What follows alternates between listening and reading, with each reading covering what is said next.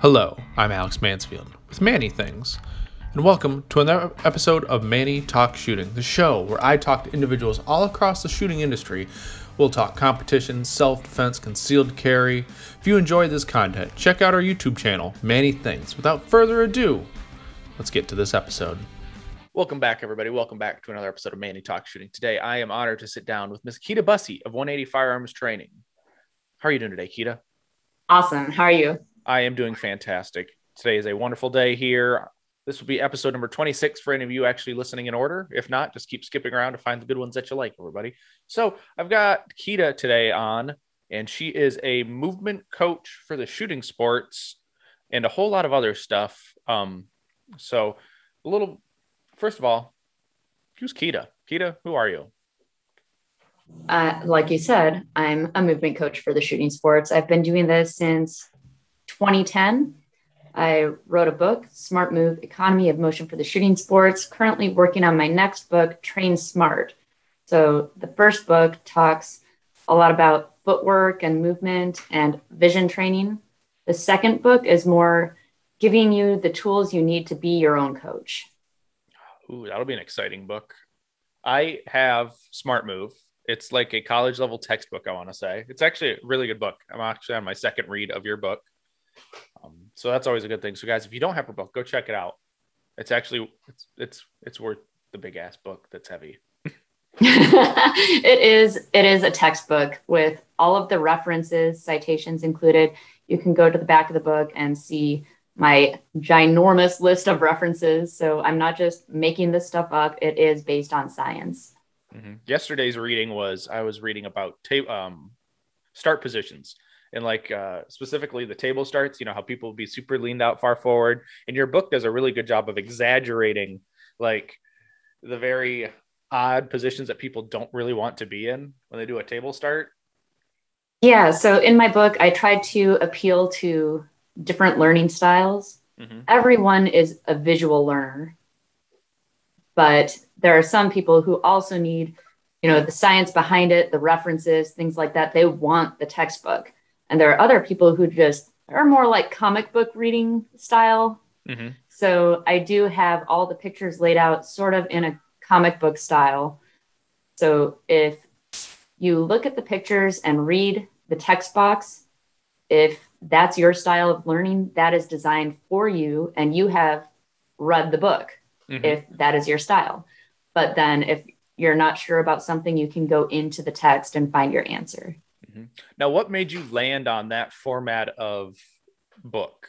Because there's a lot of different shooting style books and shooting educational books out there that don't typically follow the style. I really wanted to appeal to every different learning style out there. So, like I said, if you're more of a comic book person, you're not going to read all that text. You can still look through the pictures, read the little text box, and you have read the book. But also, you know, if you're more of a college level textbook reading kind of person, you can get every little detail out of it that you want to get. And you can go back and check the sources. Plus, I had some of the top shooters from around the world make contributions. So, in the back of the book, you can go to the um, the index, and it will give you which pages all the drills are on, so if you just want the drills, you can go right to the drills. If you just want the stuff from the top shooters, you can go right to your favorite top shooter and see what they had to say. Mm-hmm. Whatever it is that you want, there's an index for that. Yeah, I love this book. This book is a very good read, especially for some as someone who's not taken your class yet. Um, it's still very eye opening, and I know that people who have taken your course who really recommend your book as a supplement as well. So, did um, did you really design it to have to take your course or? No. No i wanted it to be independent of the course so i could disseminate this information. But it does help to take the course and actually see it in action especially if there's something you're not sure about. Pictures can only do so much and i tried to lay them out in sort of that old karate book style where mm-hmm. it's sort of pictures in sequence, where if you would flip through them, it would look like a video.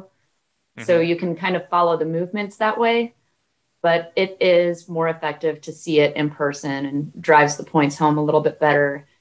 And explaining things, having a conversation versus reading through it is very helpful. Right. I think when I think when you mentioned the that kind of style is like when you were talking about the fire hydrant, how people yes that is that is very much uh, a needed graphic, which is very it's very real. Just I, am surprised people do that though. I would th- think it like instinctually is just drop step out. Right. Well, the sport has changed a lot, and you would think that now, but 10, mm-hmm. rewind 10 years ago, people didn't know. This book has become common knowledge. Mm-hmm.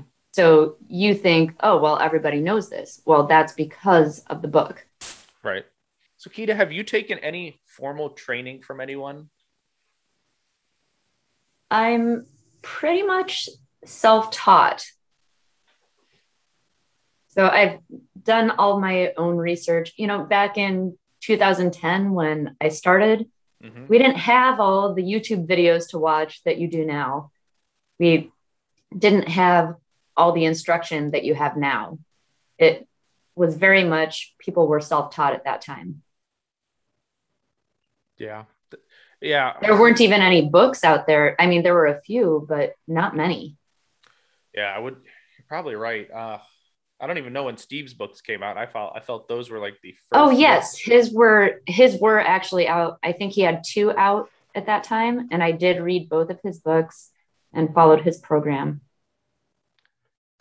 And it's definitely a different. I would even say Steve's teaching or book style is um, different from what most people are doing nowadays. A lot of I feel like a lot of Steve's tech um, information is a lot for the old stand and shoot, deliver kind of stuff when Right. It's not that doesn't make a well-rounded shooter. It, it helps make a, a, shooter, but not as well-rounded as we need to well, be nowadays. It's about making grandmaster, right? Mm-hmm. So to make grandmaster, all you have to do is do well on classifiers. Mm-hmm. Yes, all the old ones where you stand in a box and they do. Right. I would. I will say, a lot of people like myself. I we do not give enough credit to uh, strong hand weak hand, and when it comes up, it's like, oh shit, gotta shoot strong. like like at nationals, the nationals just ended for race gun.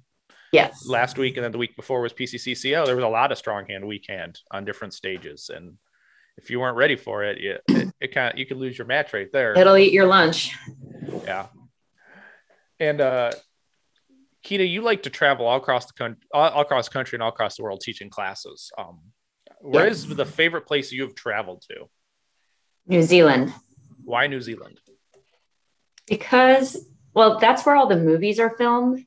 So it's just very surreal when you look around and you see all these unrecognized, unrecognizable trees and foliage that's just like from a movie on a place that doesn't exist in real life. Mm-hmm. But it actually does because that's where they film all the movies. Right. I think I think what I, I like New Zealand, but I, I'm a very big uh, J.R.R. Tolkien fan. Yes. And yes. Have you watched all the really long ones? Yes, I watched the movies. Of course, as always, not as good as the book. Yes. Mm-hmm. I read the books when I think I was in, I don't know, seventh, eighth grade. Loved them. Long before the movies were thought of, as I'm aging myself. but yeah, I mean, God, I, I, it was so hard to sit through all those movies though too though they were really long really long oh i did watch them but yeah the books were better yes they, there was really thick books though too yeah and they always made me hungry because the, the guys in the books were always starving and mm-hmm. traveling with really nothing to eat so i would always have to be eating the whole time i was reading the books yep that would be a good and a bad thing. I mean, I, I, I could just sit there and snack all day, but right. And then then you look at yourself after that. You're done with the book. Oh, there's another ten pounds and potato chips. But now, Kita, um, you you you only shoot production or uh, it's it's not is it production in IPSC still? Yes. Okay. So I've shot PCC. I've shot limited and now I'm back to production. do you keep coming back to production or is it just something you enjoy? I like production because it's cheap. I'm a cheap date, so I shoot production. it's a good pickup line, actually. um, but is it besides it being cheap? Is there something else that brings you know that makes you keep coming back to production? I like the challenge. Mm-hmm. I mean, you have more reloads. You really have to think out your plan more because you don't have all the rounds everyone else does. Mm-hmm. So I do like the challenge of production. And I like being mentally challenged. That is true. I mean, you got to stick your reload, stick those reloads, stick to your stage plan, um, find that spot or that position because if you miss your position, you're SOL really, or it messes up your whole rest of your plan. But right. comparing USPSA to IPSC, is production the like pretty much the only division other than the round count that is the same? Um, well, they have production optics, which is very much like carry optics, except in IPSC, it's limited to 15 rounds, just like production. Mm-hmm. Um, they do have PCC, but they are limited to, I believe, 32 rounds in IPSC, where we don't have that limitation in USPSA. Um, limited is comparable to standard. Mm-hmm. So those are pretty similar. And then open is open. Gotcha. Open, yeah. And now with there. with our new rule changes where we no longer have hip bones in USPSA, we can put our gun and mags wherever we want on our belt. Mm-hmm. That's another difference in production for them, they have to have everything behind their hip bones. Right. And how many IPSC matches do you say you get to shoot in a typical year, excluding COVID? Oh, before COVID? Mm-hmm. I think in so 2019, before all this happened, I shot South African nationals, Australian nationals. I shot a match in Estonia. I think that was it that year. So I shot three IPSC matches internationally. Mm-hmm. Um, I've shot in Canada as well. Yeah, so maybe three a year. So you've been to South Africa. So oh, have... and sorry, in Asia as well. So I guess four. four. There you go. And then when was the Philippines? No, not the Philippines. The Australasia. Yeah, it was is that the Philippines? Australasia was in the Philippines. Okay. That was 2019, I believe. Mm-hmm. I think so. I think. Yeah. That looked like a good match. From what I saw, that looked like a good. Yeah, match. it was a very good match. But um, so if you've been to South Africa, have you met um Garrett John Evans? Yes, he's one of my students. Excellent. I like Gaz. We uh yeah we talk from time to time. So yeah, he was in my very first Train Smart class, the advanced class. I actually created it for that group. That's pretty. So cool. it was actually a one day class at the time. Mm-hmm. I was there teaching movement. So they t- they all took my Train Smart class and they said, "So uh, what else you got?" I was like, mm-hmm. "Well, I'll, I'll give you something." And I hopped on the plane to get there. It was a one hour flight. I wrote my curriculum, landed, taught the one day class, and I was like, ooh, this is really good. I'm going to turn this into a two day class, which I've now done. And mm-hmm. it's really awesome. What it is, is not movement, it's giving you the tools you need to train and coach yourself. Okay. So when I would take a potential world champion to the range for a private lesson, it's basically the ropes I would put them through, completely messing with their heads the entire time we're training. Mm-hmm. Getting them. So to, it's really fun. Right, and it gets them to kind of think about how they're doing things or what they're doing. Yeah, it's bringing a lot of pressure to their practice. Mm-hmm. So I'm just basically messing with their heads the entire time. Gotcha. I mean, we have to some way you've got to put pressure into practice because there's always a pressure in a match and exactly. And, and if there's no no added pressure of performance, I mean, you're like, okay, that was okay. And then I also teach my formula for evaluating consistency, pushing to your 100% or dialing it back. Mm-hmm. So I actually have a formula written out where all they have to do is plug in their numbers and mm-hmm. it tells them what they need to train on more, what they're doing okay in, what they should focus on more. And it tells them exactly how much they can dial it back by or amp it up by. Excellent. That's a cool idea. That's a that'll be a cool class. How many uh, have the, of those classes have you taught outside of that uh, South African class? Oh, I've taught several. It was a one day class up until last weekend. I taught the first two day class in Texas. So now there's a PowerPoint and a workbook that accompany the class. Mm-hmm. it also has a couple of mini competitions included, which I really like because it pushes the guys, it pits them against one another. So then they're feeling that pressure and that drive, and it really challenges them. Excellent. And these are all available to just email you to book? Yep, you can just email me. We can set up a class in your area. It's 180 firearms training at gmail.com. So, guys, if you're listening at this point, don't fail out on us. We got lots to more talk about. But yes, go hit up Key. If you want to get Keita for a class, movement, or train smart, make sure you guys hit her up. I mean, yeah, and the the smart move class is actually a prerequisite. I don't teach the footwork in the train smart class. At that point, you I'm expecting that. that you are applying it. So when we shoot a stage, I'm watching for you to do that footwork that you learned in the previous class. That's good. And then then to make sure you get repeat repeat students and people who want to keep developing themselves, which is always a nice thing. Right. Has anyone tried to get out of taking Smart Move to take Train Smart? Yes. so what I've done is if you're a grandmaster, mm-hmm. you can take the Train Smart class without taking the Smart Move class. But then they show up to the Train Smart class and they're confused why I'm not teaching footwork because that's in the previous class. So then they always go back and take the smart move class. Mm-hmm. Do you get a lot of repeat students for either for your movement class specifically? Yes. So the movement class, the smart move class is a maintenance class. Mm-hmm. It's kind of like when you read a book and you pick it up again 10 years later, you're going to get completely different things out of it because you're at a different place in your life with new experiences. So what I do is I meet the students where they're at, whatever level they're at.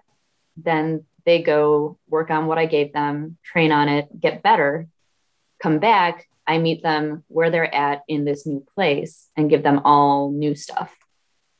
Excellent.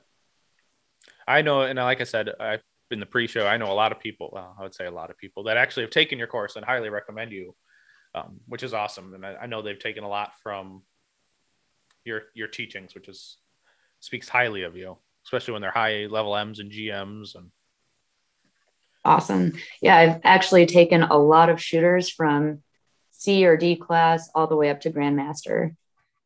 That is pretty cool. Not a lot of people can say that. Not a lot. Now, Keita, what kind of drives you in your shooting? What drives me? Right. Yeah. What kind of drives or motivates you to keep shooting and uh, progress your skills, and then even uh, motivates you to be a better instructor? Well, for me, the reward is coaching. Mm-hmm. So I shoot just because it's fun. I don't shoot really super competitively. That's not what drives me. What drives me is I want to see my students succeed I want to see my students get first place, make GM, achieve their goals. And to me, that's much more rewarding. So that's where my focus is. Mm-hmm. But I still have to be a good enough shooter that I can demonstrate the drills and show them what to do. Right. Gotcha. Now, do you have any current goals for like the business or even maybe shooting in general? Yeah. So, my next book coming out, Train Smart, is, you know, just like I told you, the last book became common knowledge and it has completely changed the sport from where it was when you were probably in high school. Mm-hmm. so that has completely changed the sport. This book is going to do the same thing, but in a totally different way. mm-hmm. it's going to change the way people coach themselves.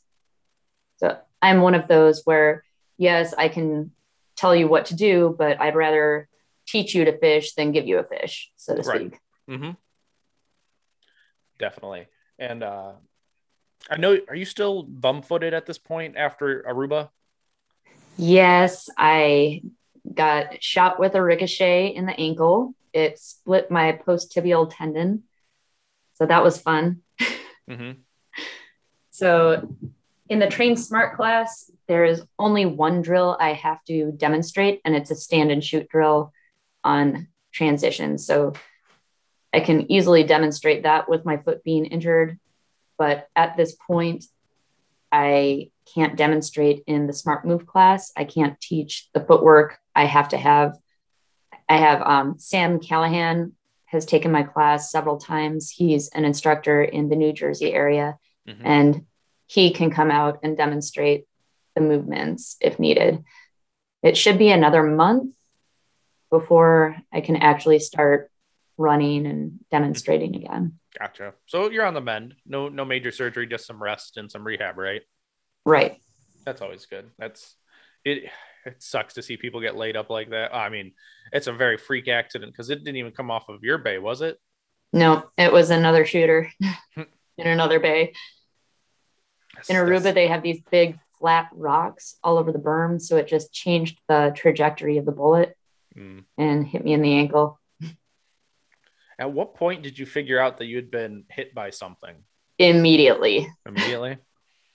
yeah, all day long we were hearing zing, zing, zing, zing. Mm-hmm. You know, bullets flying over our heads. When it happened, I have a video of it happening, and you can zoom in and see the bullet right by my ankle. Immediately after it hit me, I picked my foot up in the air and I looked around like, who done it? I got a gun too. But didn't see anyone, didn't see anything. And I looked at the RO and went, I think I've been shot.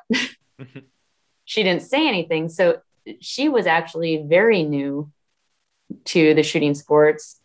And she was ROing, running the mm-hmm. timer, but was very new and didn't know that she probably should have said stop.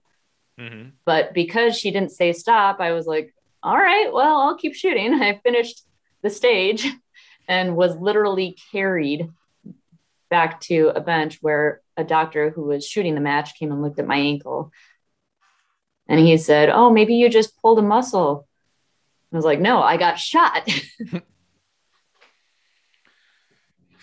yeah, that that must have put a damper on that that whole Aruba trip. You well, you finished the match. Uh, did you finish the match? I did.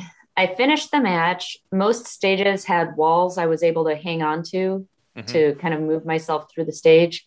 There was one stage with no walls to hang on to. So I drew my gun, shot what I could see, and then stopped because I couldn't get myself to the rest of the targets and had to zero the stage. Oof. At least you finished the match though. Yeah, I did. Was that was the training class before the match or after the match? It was after. Oof. so luckily one of the other guys from the US team was kind enough to stay who has taken my class several, times and demonstrated the movements for me. And is that one of your co-hosts on your podcast? No. On my podcast, I have Grant Chancellor Madison from South Africa. He mm-hmm. is a former student, and Mike Seifert from New Jersey. Mm-hmm. He shoots PCC. He's only taken a two hour private lesson. He's never actually taken the full class. Gotcha. Well, now that we've talked about it, you want to tell these listeners about your podcast? Yeah, I have a 180 firearms training podcast. We are on episode, well, I believe it's released through episode seven currently. Mm-hmm. And we basically just sit down and talk about shooting for an hour, the three of us. It's very fun. Well, we yeah. always it's always shocking when that hour comes up and we're like, we're out of time already. We just want to keep on going because we can talk about shooting in our sleep. Oh yeah, I know. Even just doing this, like even just having a conversation, you were like, where the hell did all this time go? You know, it's it's insane how much you know how much time flies when you're actually having fun. The hard part is Grant is actually seven uh, seven hours ahead of me. Yep. So the timing can get a little sticky. Sometimes he has to stay up until midnight so that we can record after Mike is done with work. Mm-hmm. So we try to do a few at a time. Our next one we're going to do is unfunk yourself. Ooh, that'll be a good one to listen to. So when you shoot a match, didn't do how you had hoped and get into a funk, how do you get out of it? Gotcha. How do you debrief yourself after a major match? Yes. And I definitely understand that South African time zone difference. I recorded with uh, Garrett and it was like, oh, all okay. right, we got to yes. find the time that works for right. both of us. so luckily it wasn't too late. The power didn't get shut off. And you wouldn't think that's a real thing, but it, I guess it is in South Africa where they yes, kill the they power. have scheduled power outages in South Africa to keep everything going. It's like, okay, it's my turn to not have power for the next four hours or whatever it may be. That I, I, I mean, we don't I'm glad we don't have those situations around here. I mean, unless you're in California, I guess. I mean, they have those kind of issues, but well, what happens there is the people who are homeless mm-hmm. collect the wires from the power lines and they make baskets and things out of them and sell them to tourists to make money. So the more power lines they put up, the more get stolen and they make things out of these power lines and sell them. What? They sell power line yeah. baskets? This is a thing. That's a thing. Like that's part of the reason they have so much trouble and they have to schedule power outages to put more power lines up so the homeless can steal them again. Right. I will never understand this. You can't make this stuff up. no, you can't. It's so absurd that you can't. Oh. That's cool. Yes, and guys, if you don't listen to it, go go check out 180 Firearms Training Podcast. Um, you're gonna you're planning to continue this for a while, so even after you're yeah. you're back and moving again. That's good. Oh yeah. I do know some people who start things and projects, and then like when they're crippled or handicapped at the moment, and they're like, "Oh, we're done with this now. I'm I, am i am back on my feet and back to normal life." now, I do want to break into some listener questions because I think we've got a yeah. fairly good amount of listener questions. Um, this one comes, and this one is, um, what are some mental strength exercises to keep your last stage performance high? To keep your last stage performance high. Like, oh, for the last stage of the match. Right. Yeah. Or the last stage of the second day of nationals. So, they, you know. so, what you do is you treat it as a separate match. Mm-hmm. Everything that already happened was your last match. Now you're coming in fresh to a brand new match. So, this is what I would recommend for like a three day match. Mm-hmm.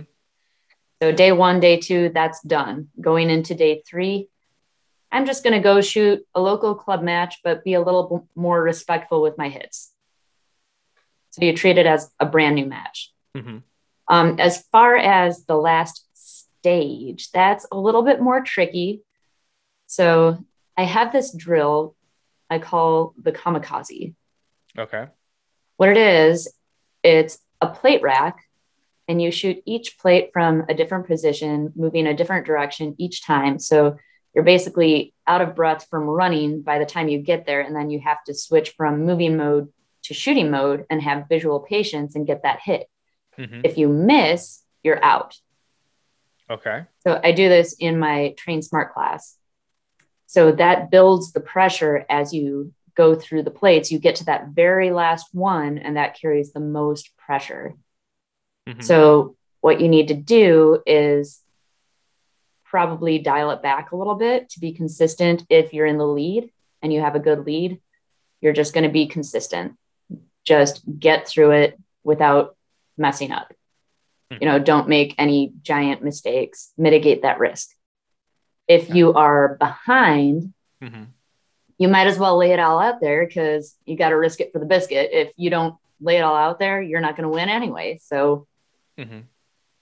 push for your 100%. Okay. I think I, I think I've seen this drill. I think Jessica Hook posted this drill a while back. I think maybe was, I think it was part of your class. I know it was. I know I know you taught this, but I can't remember if it was a video from your class or not. But um, here's another question: What are some vision speed exercises that don't require live ammo?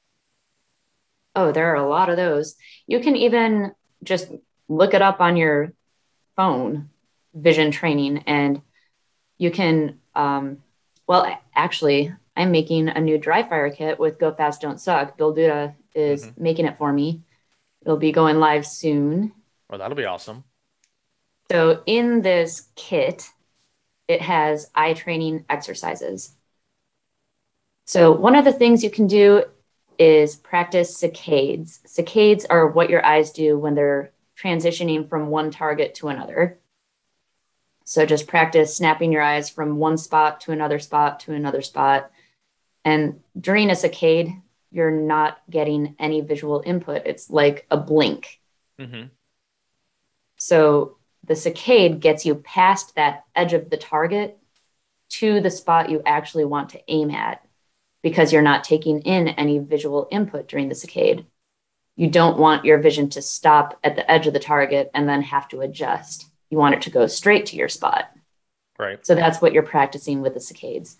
The other vision movement we use with shooting is a smooth visual pursuit. And that's more for moving targets. It is slower. Saccades are much faster. So that's when your eyes are moving with a moving target. The problem is your eyes have to match the pace of the moving target. So you use a saccade to jump to the target while it's moving, and then you have to match the pace. And what happens when you miss the moving target is that your eyes have mismatched the pace. So then you use another saccade to move to where the target moved to, but by the time they get there, it's already gone. Mm-hmm. So to practice matching the pace, first of all, when you look at a moving target during a walkthrough, you want to only look at it at the speed it will be when you engage it. Otherwise, you're training your eyes to move at the wrong pace. And by the time your eyes get to it, it's going to be gone. So don't look at it after it slows down if you plan to engage it immediately. Mm-hmm. And to practice these eye movements, you can trace your eyes along a line, just maybe where the wall meets the ceiling or something like that.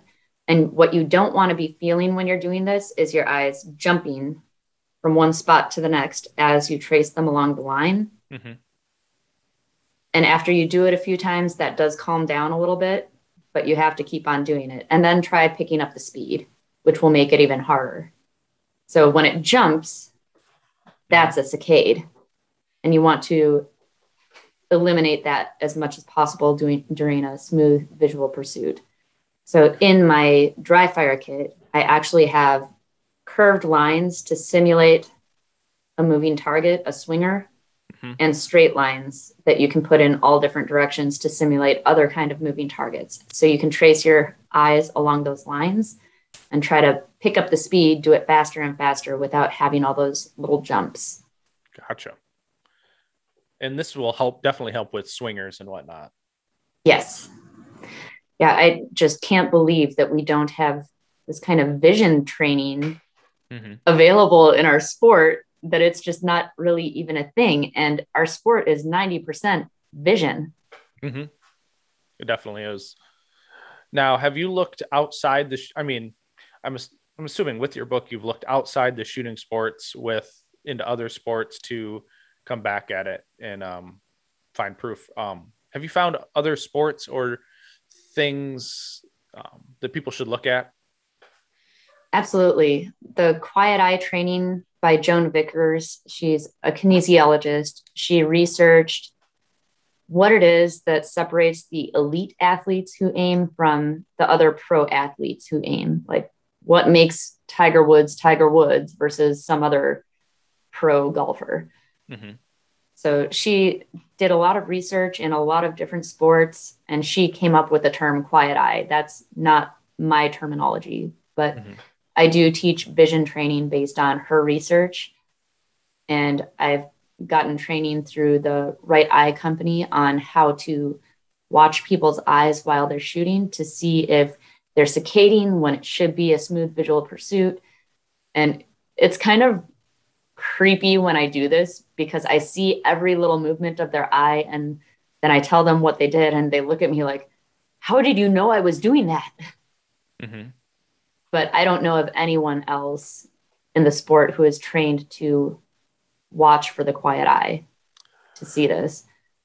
And and do you? I'm assuming they're shooting at this point. So someone who's wearing rubies, right? Hunters HD rubies. You can see through those when it's super when they're super dark. I look in through the side. Okay. Okay. So you're you're watching on the peripherals then. Okay. Yes, and then I have them shoot multiple different ways, and I go back and forth from one side to the other so I can see what each eye is doing in case they have some sort of issue with their eyes. Mm-hmm. So I'm also checking for that. Gotcha. Yeah, because those those rubies get pretty dark. So if you had to look kind of like at the straighter on angle, like woof, I couldn't see any. no, well, I can't do that anyway because then I would be downrange. So I have yeah. to look at on the side, and and yeah. it's a good thing to have me in their peripheral vision mm-hmm. because mm-hmm. that distracts them from their target. And I'm trying to teach them the quiet eye, which is basically where if you have some sort of distraction, you're focusing through it because your eyes are so focused, you might be aware of it back here, but your eyes won't move off your target. Mm-hmm. Gotcha. Makes sense. Um, I think there's another question, which is kind of surprising, is if there is any difference, but are, are there different movement strategies depending on high cap versus low cap? Yeah. So basically, high cap, you're probably going to have an optic. You really don't want to ever stop moving. Mm-hmm. So even if you can't shoot on the move, moving your feet, you want to at least be shifting your weight while you're shooting as much as possible. You don't want to be stopping and starting, stopping and starting.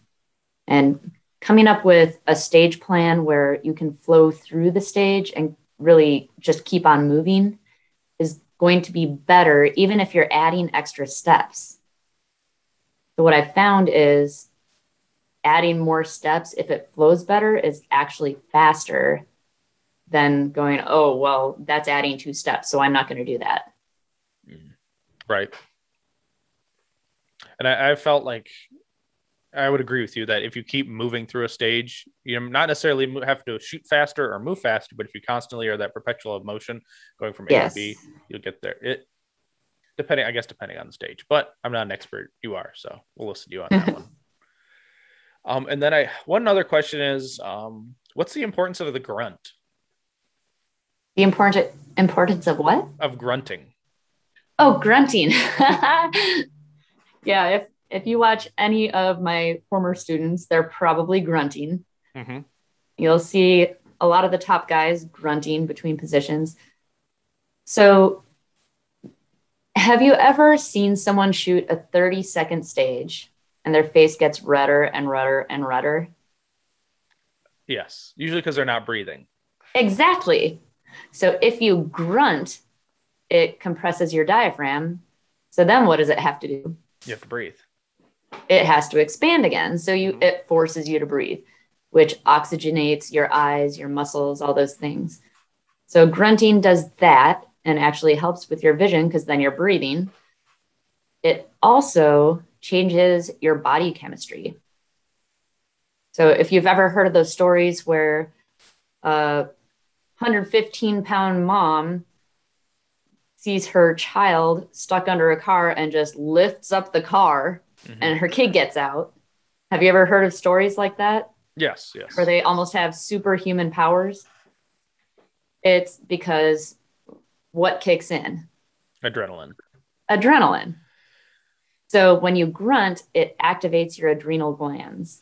So you get this extra burst of speed you wouldn't have had otherwise. So you can use it for one thing to get out of a position, to use your move your body as a whole instead of in parts because it forces you to tighten your core, makes it easier to move out of a shooting position. The other way you can use it is if you have a long run and you've reached your maximum acceleration, you're at full speed and can't speed up anymore. If you grunt, it kicks in those adrenal glands and you get this little extra nitro burst of speed you wouldn't have had otherwise.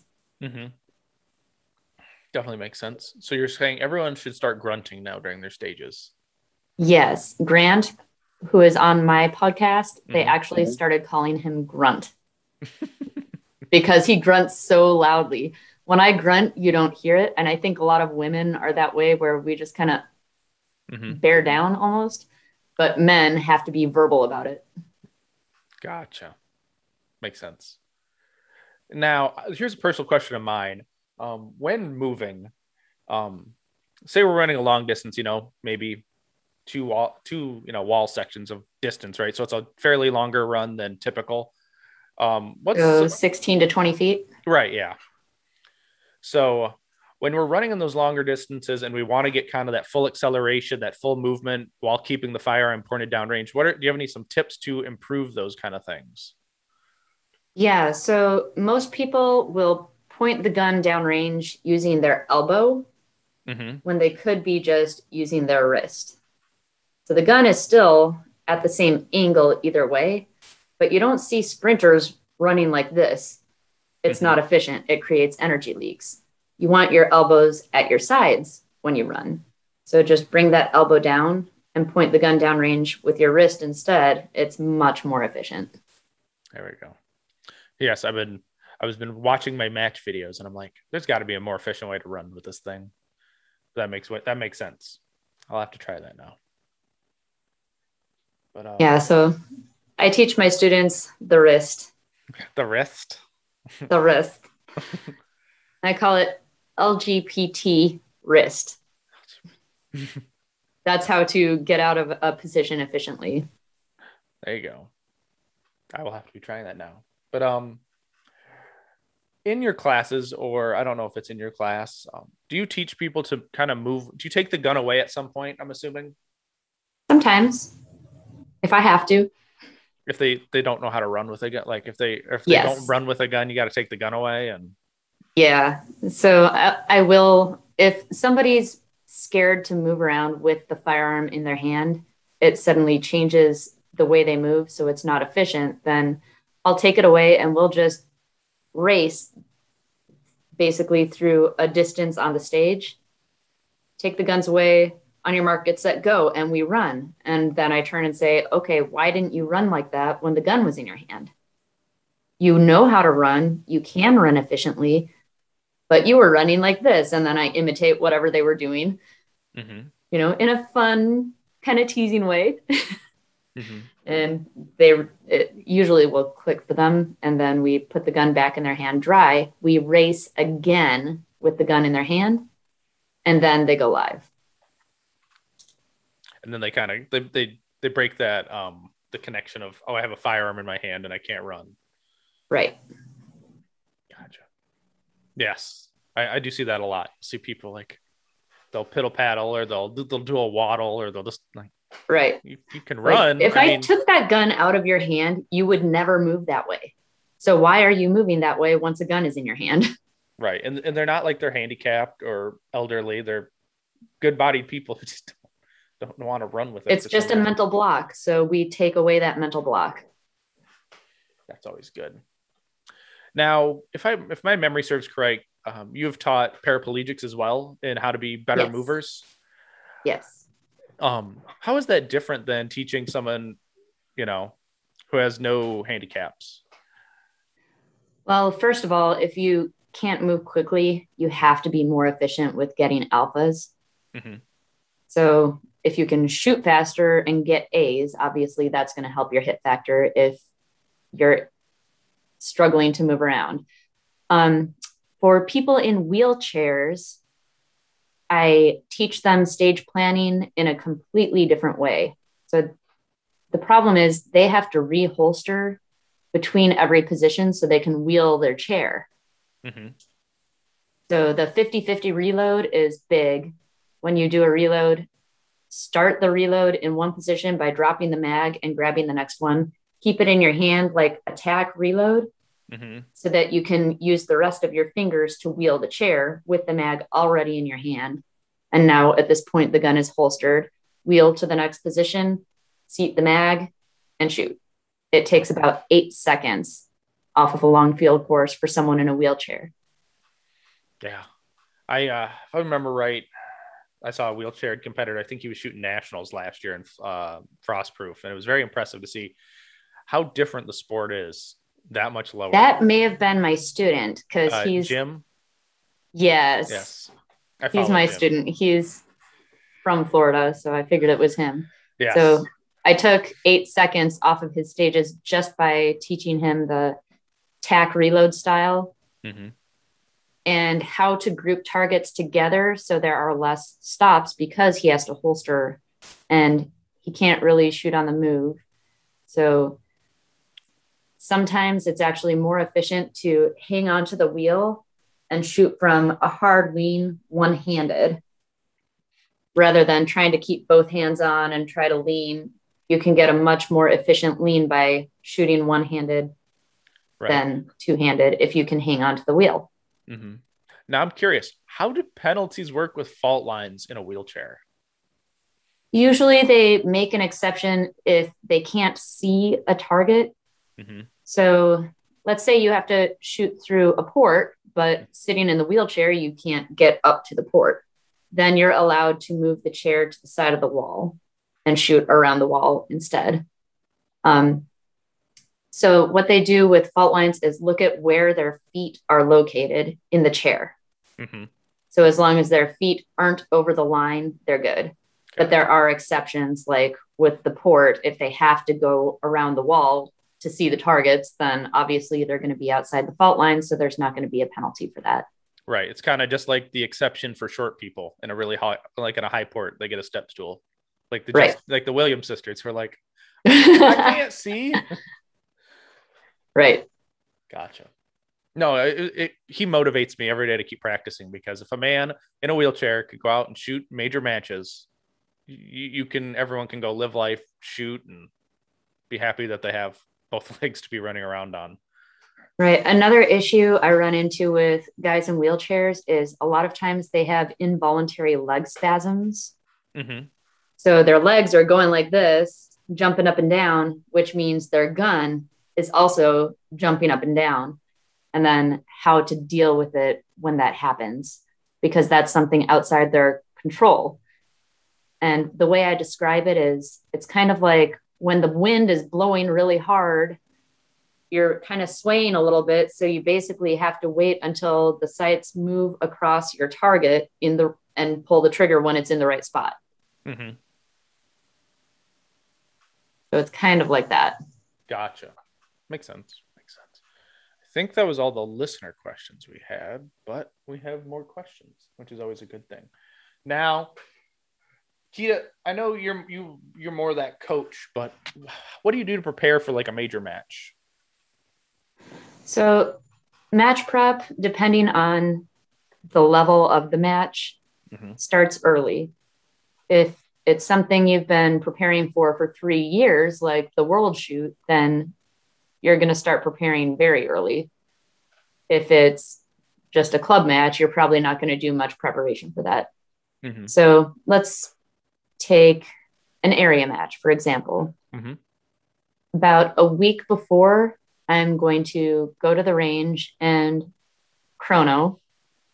After I clean my gun, I'm going to test my match ammo through my match gun about 200 to 300 rounds after cleaning it just to make sure everything's working properly. Um, in the two weeks or so before the match, your training style changes. So, normally in practice, you want to push until the wheels fall off. Otherwise, you're never going to get better, never going to get faster. But mm-hmm. in the two weeks or so before a match, you're not going to get any better than you already are. So now you need to practice in match mode mm-hmm. where you're getting all alphas, maybe a few close Charlies. Right. Now, is there anything? Um, oh, go ahead. Sorry, Kita. uh, so hydration starts about two days before um, making sure you're eating well, that sort of thing. Don't do anything too crazy at the gym so you don't get hurt, don't get shot in Aruba. so there is a lot that goes into it. And if it's in a place you've never been to before, you might want to look up match videos from that range to see what the flavor is like, see where everything is located, familiarize yourself. Or even if you can get there before the match and go shoot a local just to kind of see what it's all about, you'll feel a lot more comfortable and confident. Even just knowing where the clubhouse is, how to get from a hotel to the range, that sort of thing. It just makes it a lot more comfortable if you know those things. Oh, agreed. I I've even done like I've gone to locals. I've, this year I've been trying to explore different clubs in my area, so I'll be like, well, I'll give this club a try, and then I'll go a second time. Which the second time feels so much better because you've already been there. You know where the bathroom is. You know where the safe table right. is. You're like, all right, this works for me. And then you find you really cling to, to, the familiar. mm-hmm. Yeah, and I've it's been interesting because I've been able to go to these different clubs locally and figure out which ones I like really, really like, other than the first impressions that you get.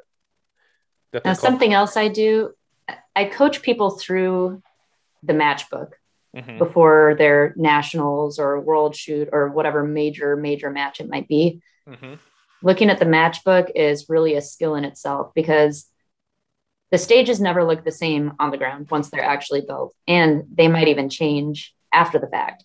Mm-hmm. So the matchbook is never the same. What you're looking for is particular challenges, weird start positions, awkward body positions.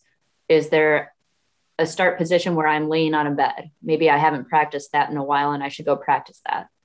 So I will go through the matchbook with my students and then I will come up with a training plan based on the challenges presented, not the stages themselves. We're not setting those up to practice them because it's probably going to change. Oh, yeah. Nothing is ever the same in the book as it is on the ground.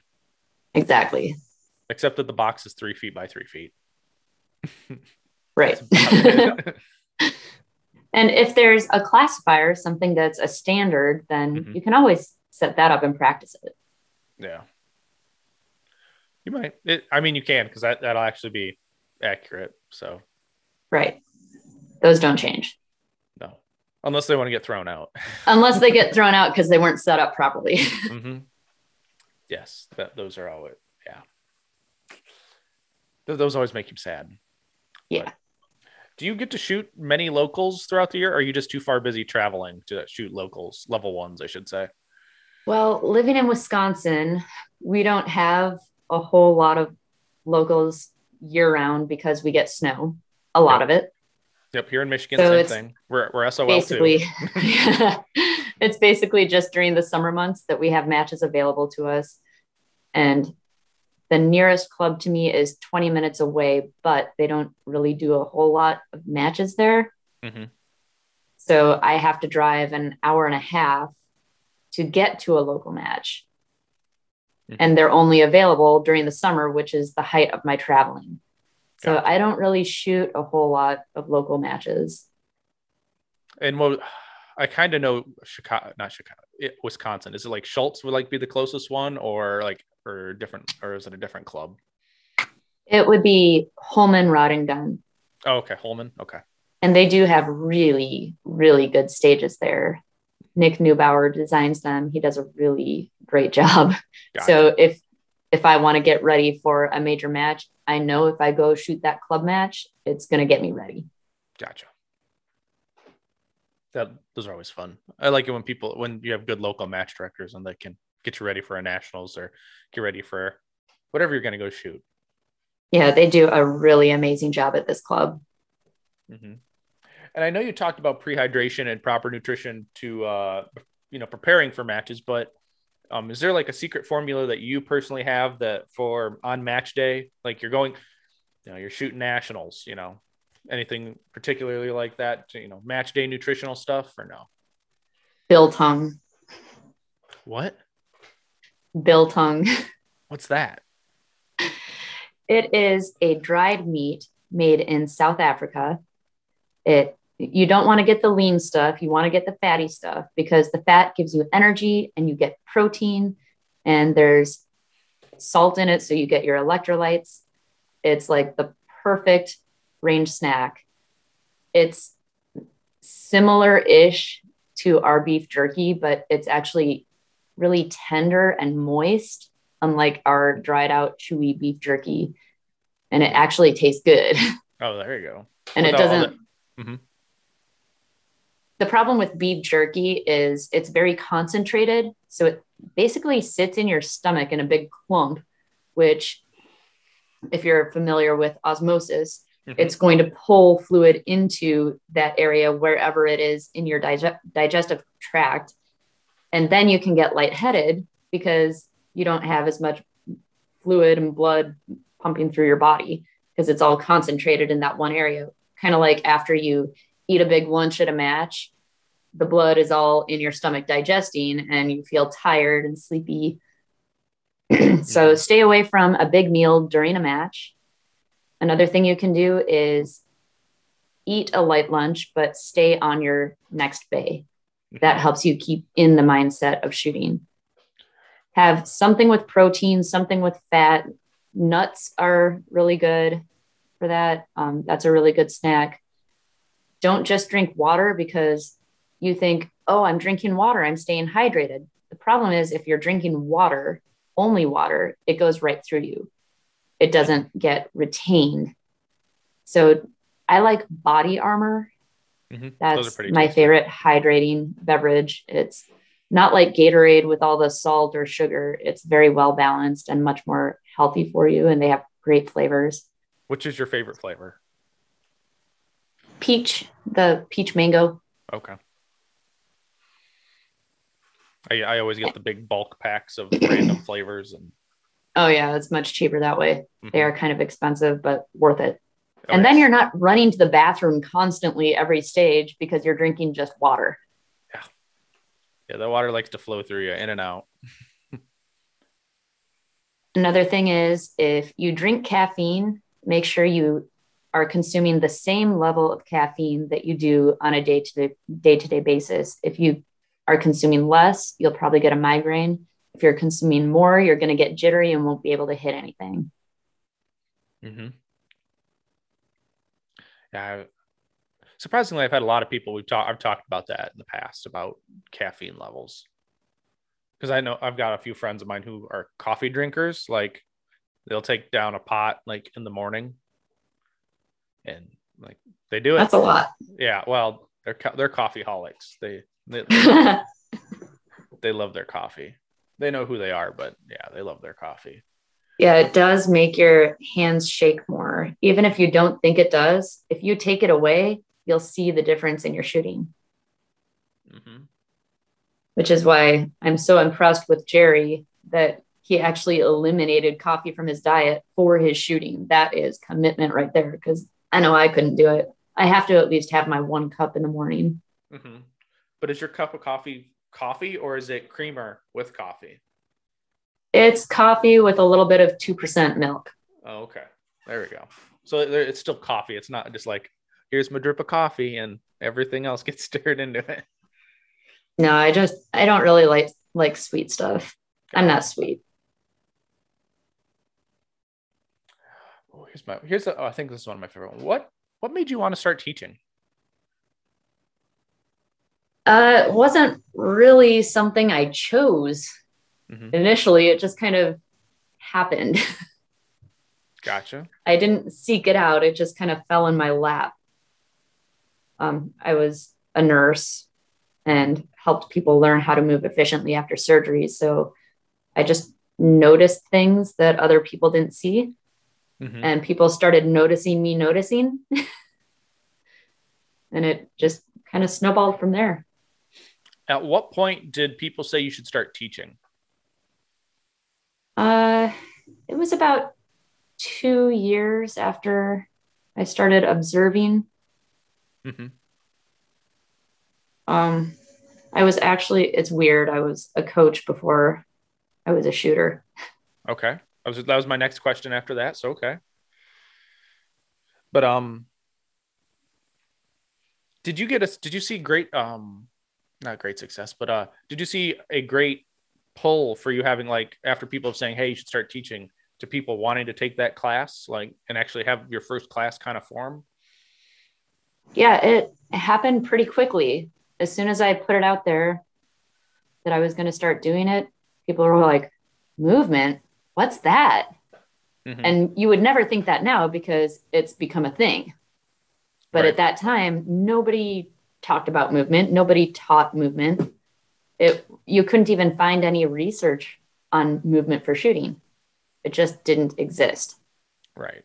Especially not in this context. I, like well, I think when before I started competitively shooting, you thought of you know you didn't want movement. You wanted to be have a styled platform. You know, you know, just shooting down a lane or at a bullseye target. So before, before competitive shooting, there's no real need, reason to move with a firearm. I mean, other than in like a duty sense or like a right it's mindset. What I got when I started doing this was this is a shooting sport, not a moving sport. What is this woman doing? Mm-hmm. And now everyone talks about movement. And people are using my book and teaching it, using that for their curriculum. Mm-hmm. So I think it's amazing how far the sport has come in the last, you know, 11 years since I started teaching this. Mm-hmm. Now, have you taught any of the people in like our law enforcement or military spectrum, like in like a private setting, like you were contracted for a class?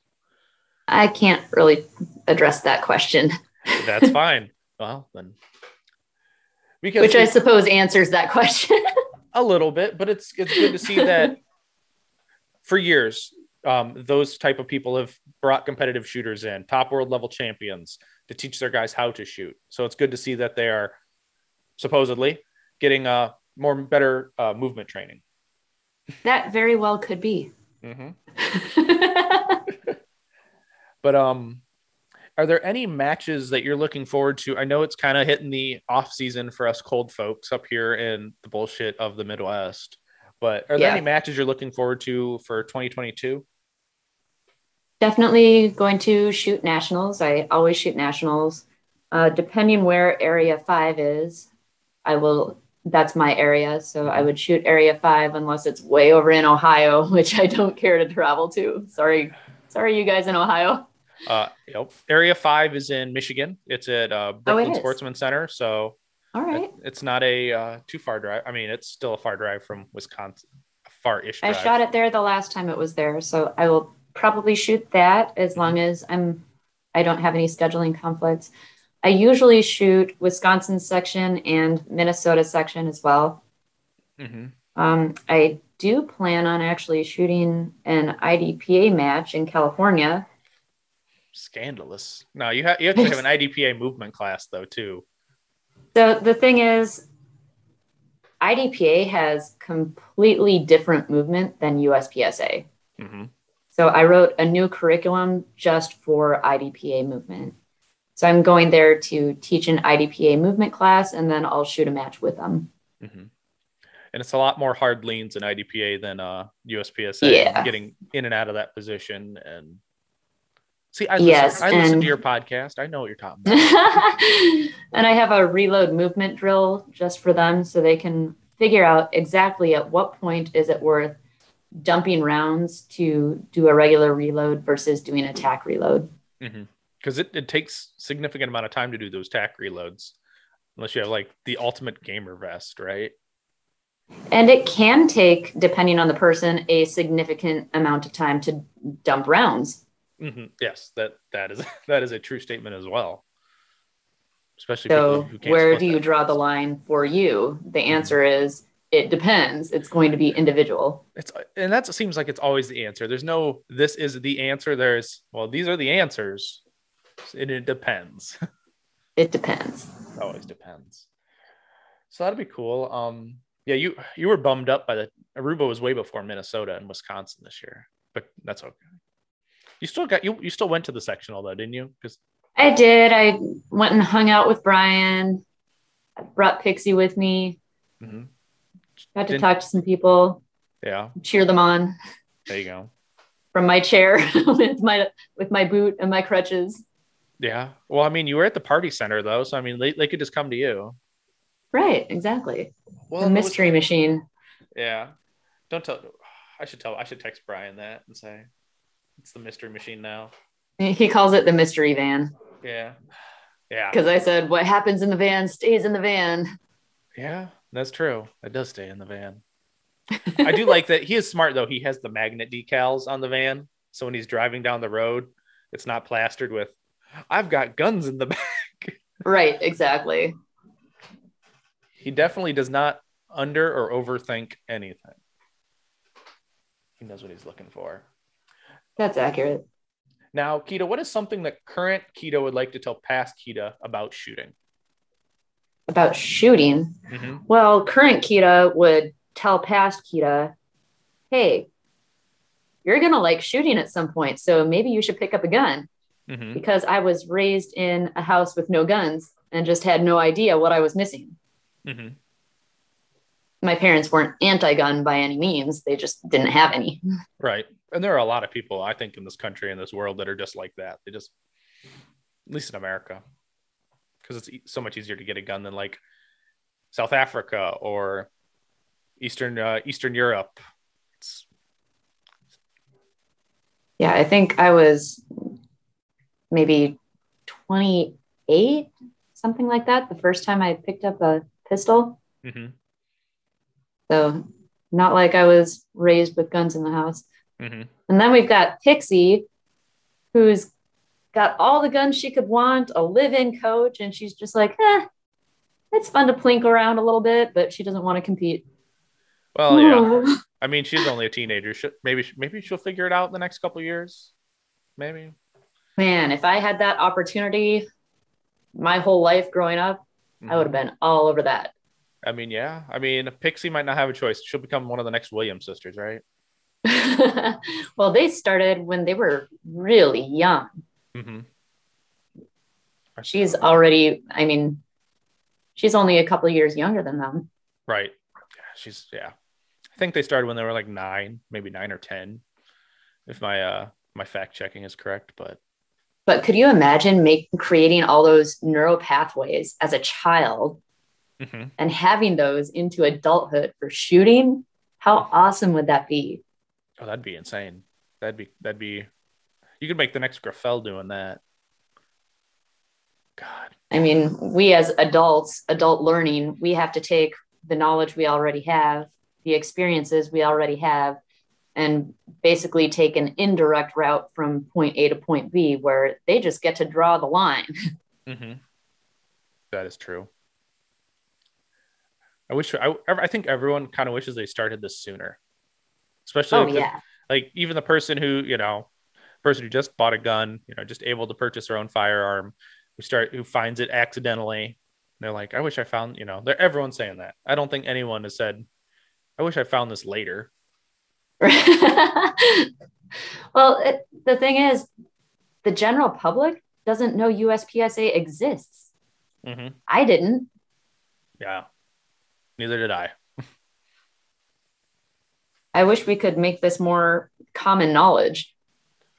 yeah it would it would be nice. I i don't see without this without the political climate changing i don't see it happening anytime soon. To make it like mainstream like espn i mean you already have to pay for the outdoors channel to get shooting usa so you got to have to have an obscure channel on your television if you still have television. I mean that's like the only place i see it on uh, or you could find it on television right. because it's not on like USPSA 8 the Ocho or anything like that. Maybe it should be. But um have you had um what has been your biggest aha moment like in shooting or in training or instructing? My biggest one was, well, I, I suppose it was recognizing that movement wasn't being addressed Mm-hmm. 10 years ago, 12 years ago, whatever that was. 2010. Oh my goodness, that's almost 12 years ago. It has. Yeah. But, uh, so recognizing that this was completely lacking in the sport, it just didn't exist. Nobody talked about it Mhm. and making it a thing. And now Right. I'm trying to do the same sort of thing with vision. Why are we not training our eyes? Right. Every other sport does it. Every other sport does micro drills and Mhm. vision training, cognitive uh, ability training to enhance their athletes because everyone who shoots competition is a shooting athlete. I mean, we might not all have that physical aspect or uh, physical anatomy of a athlete in our mind, but we all are athletes. It's, it's just not as sexy as shooting fast splits. Right. But when you can shoot fast splits and move really good. Right, right. Like like a Grauffel or JJ or Max, even though all of them have three completely different styles of shooting. Right. They all make it look sexy. So something really crazy that I saw Eric doing. Mm-hmm.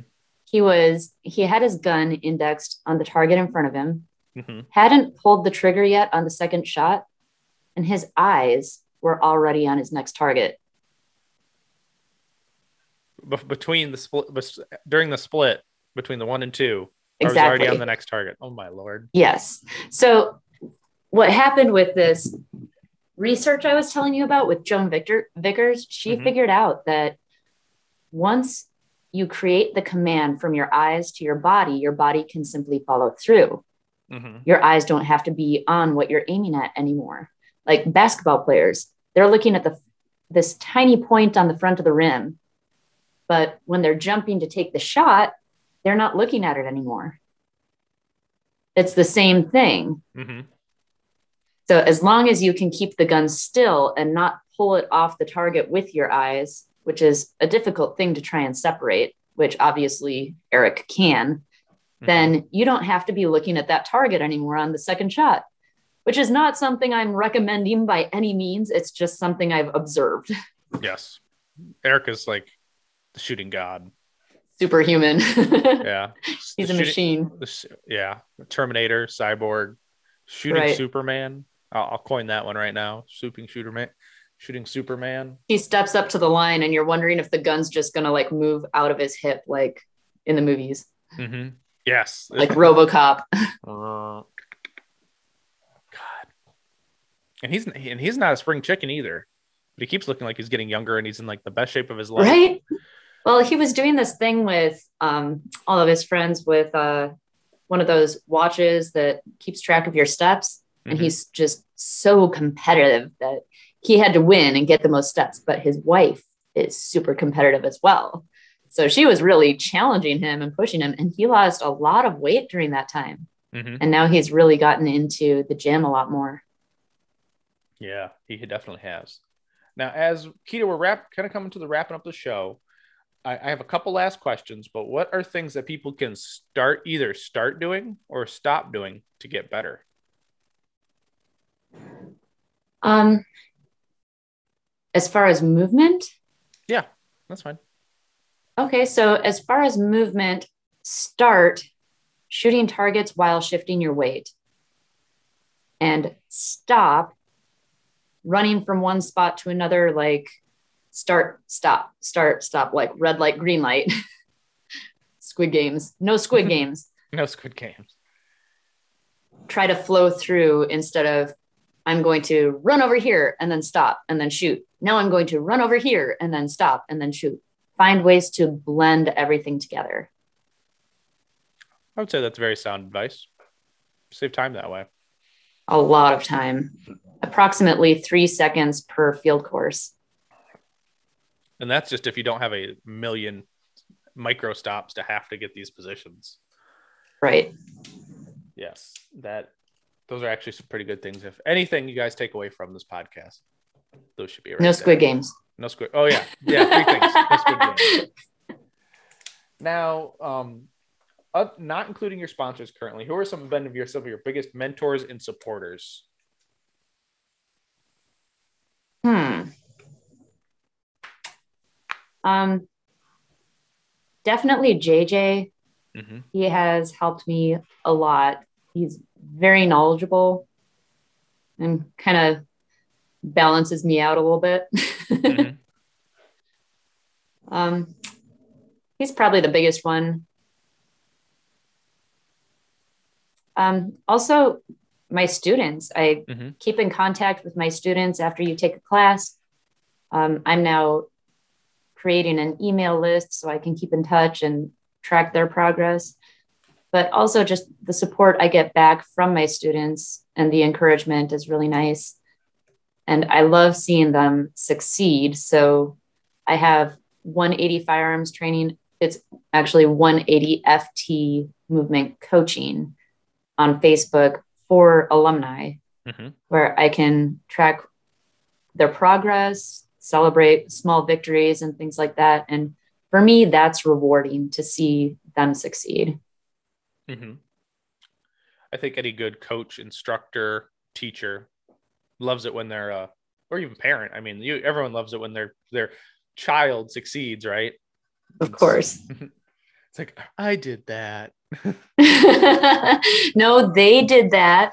I'm just very proud. right? Exactly, they put in the work. I just showed them the way. right. I made that. yeah, those are some good. Uh, I agree. Those are some good people who are supporters. That is fantastic. Now we got to pay some bills. Who are the people who support you, like your sponsors?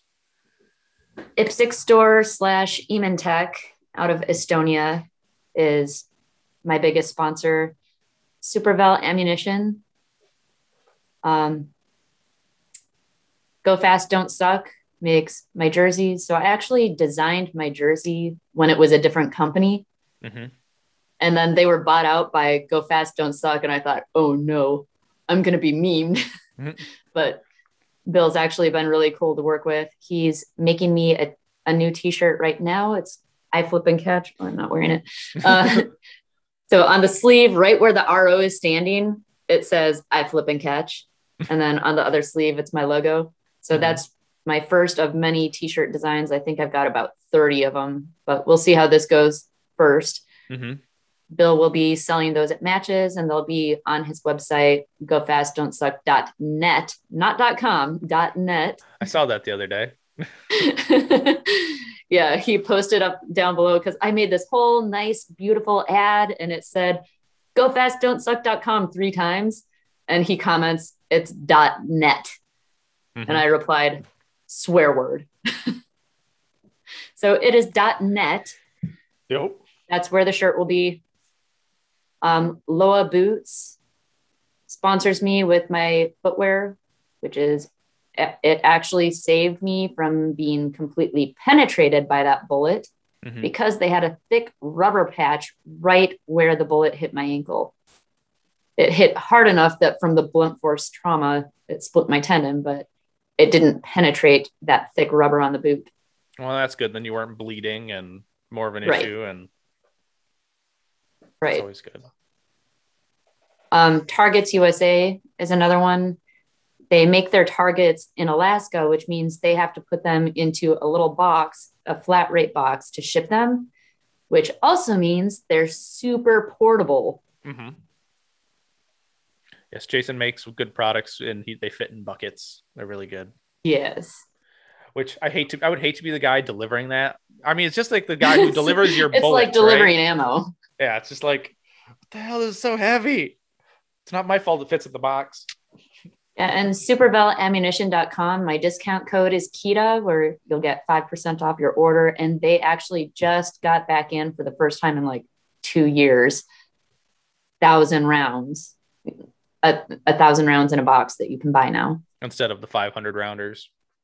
Right. Or smaller amounts. hmm That's good. It's finally glad to see those people at uh, like uh, Mike's a really cool dude at Supervel. He and is. It's finally good to see them. They've been taking care of everybody during this whole pandemic of They have. the BYOP. Um, Mhm. you know, yes, you had to get on the emails and be on it when you want ammo, but it was still available and they weren't price gouging everybody. Right. Yeah, they stayed pretty consistent with their prices. hmm But I really like the I shoot the 147 grain hush puppy for a competition and I have literally never had a malfunction Due to ammo. due to ammo. Yeah. Yeah. Uh, I think there's a yeah, it's couple more. really high quality. Mhm. Really high quality. Really high quality ammo. Oh, Hunter's HD Gold. How Yeah, could I forget Brian? We've been talking about him the whole show. Right. You can't forget Brian.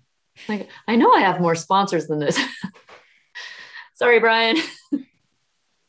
It's okay. He'll be listening. no, I I really genuinely love my Hunter's HD gold glasses. I mm-hmm. get that extra 30 minutes of daylight in the morning, in the evening, especially if I'm shooting a major match and they start really early, the sun's not up yet, I can see and everyone else can't. Oh, I love the hunters are so fantastic. I love mine. And I have the rubies and the golds. And mm-hmm. depending where I am, I use both. So if I'm in the desert, I'm going to use the rubies. If I'm in Wisconsin with the green grass and the lower climate or lower temperatures, I'm going to wear the golds. Mm-hmm. Brian, I actually, I think I had to actually call him and talk to him about that on the phone. Be like, do I want these rubies? He's like, no, you don't live in the right area for that. I'm like, okay. Thanks for not. But I travel a lot, so I need both. Oh yes, you do. Not me. Not me. I mean, you'll especially need those uh, rubies when you go out to Cameo this year. Well, 2022. When I go out to what? Cameo in Colorado for production nationals. Oh yeah, yeah. Which is so weird. This year was in May. Now it's going to be all the way in October. Yeah, and they have a limitation on their magazine capacity. So I'm wondering how that's going to work. I think you just can't buy them. You can bring them. It's just like California. You take your stuff in, you leave with it. But Brian will know more. Gotcha. Brian's my expert on traveling with firearms in his in his uh, mystery van. yeah, in in California, you get something like two weeks, a two week pass for whatever you're bringing in if you're there for a competition. Right. Now, Keto, where can the good people, eh, where can the good people of the internet find you? 180 Firearms Training on Instagram, 180 Firearms Training on Facebook. You can email me 180 Firearms Training at gmail.com. I also have a website that needs to be redone, so don't go to that. it may or not be, may or may not be out of date by the time you look at it, people. Right. it's been a blast. I appreciate it again, Keita, for you coming on. It's greatly appreciated. Um, until next time, guys, get everyone, get out and do the things. And we'll catch you on the next one.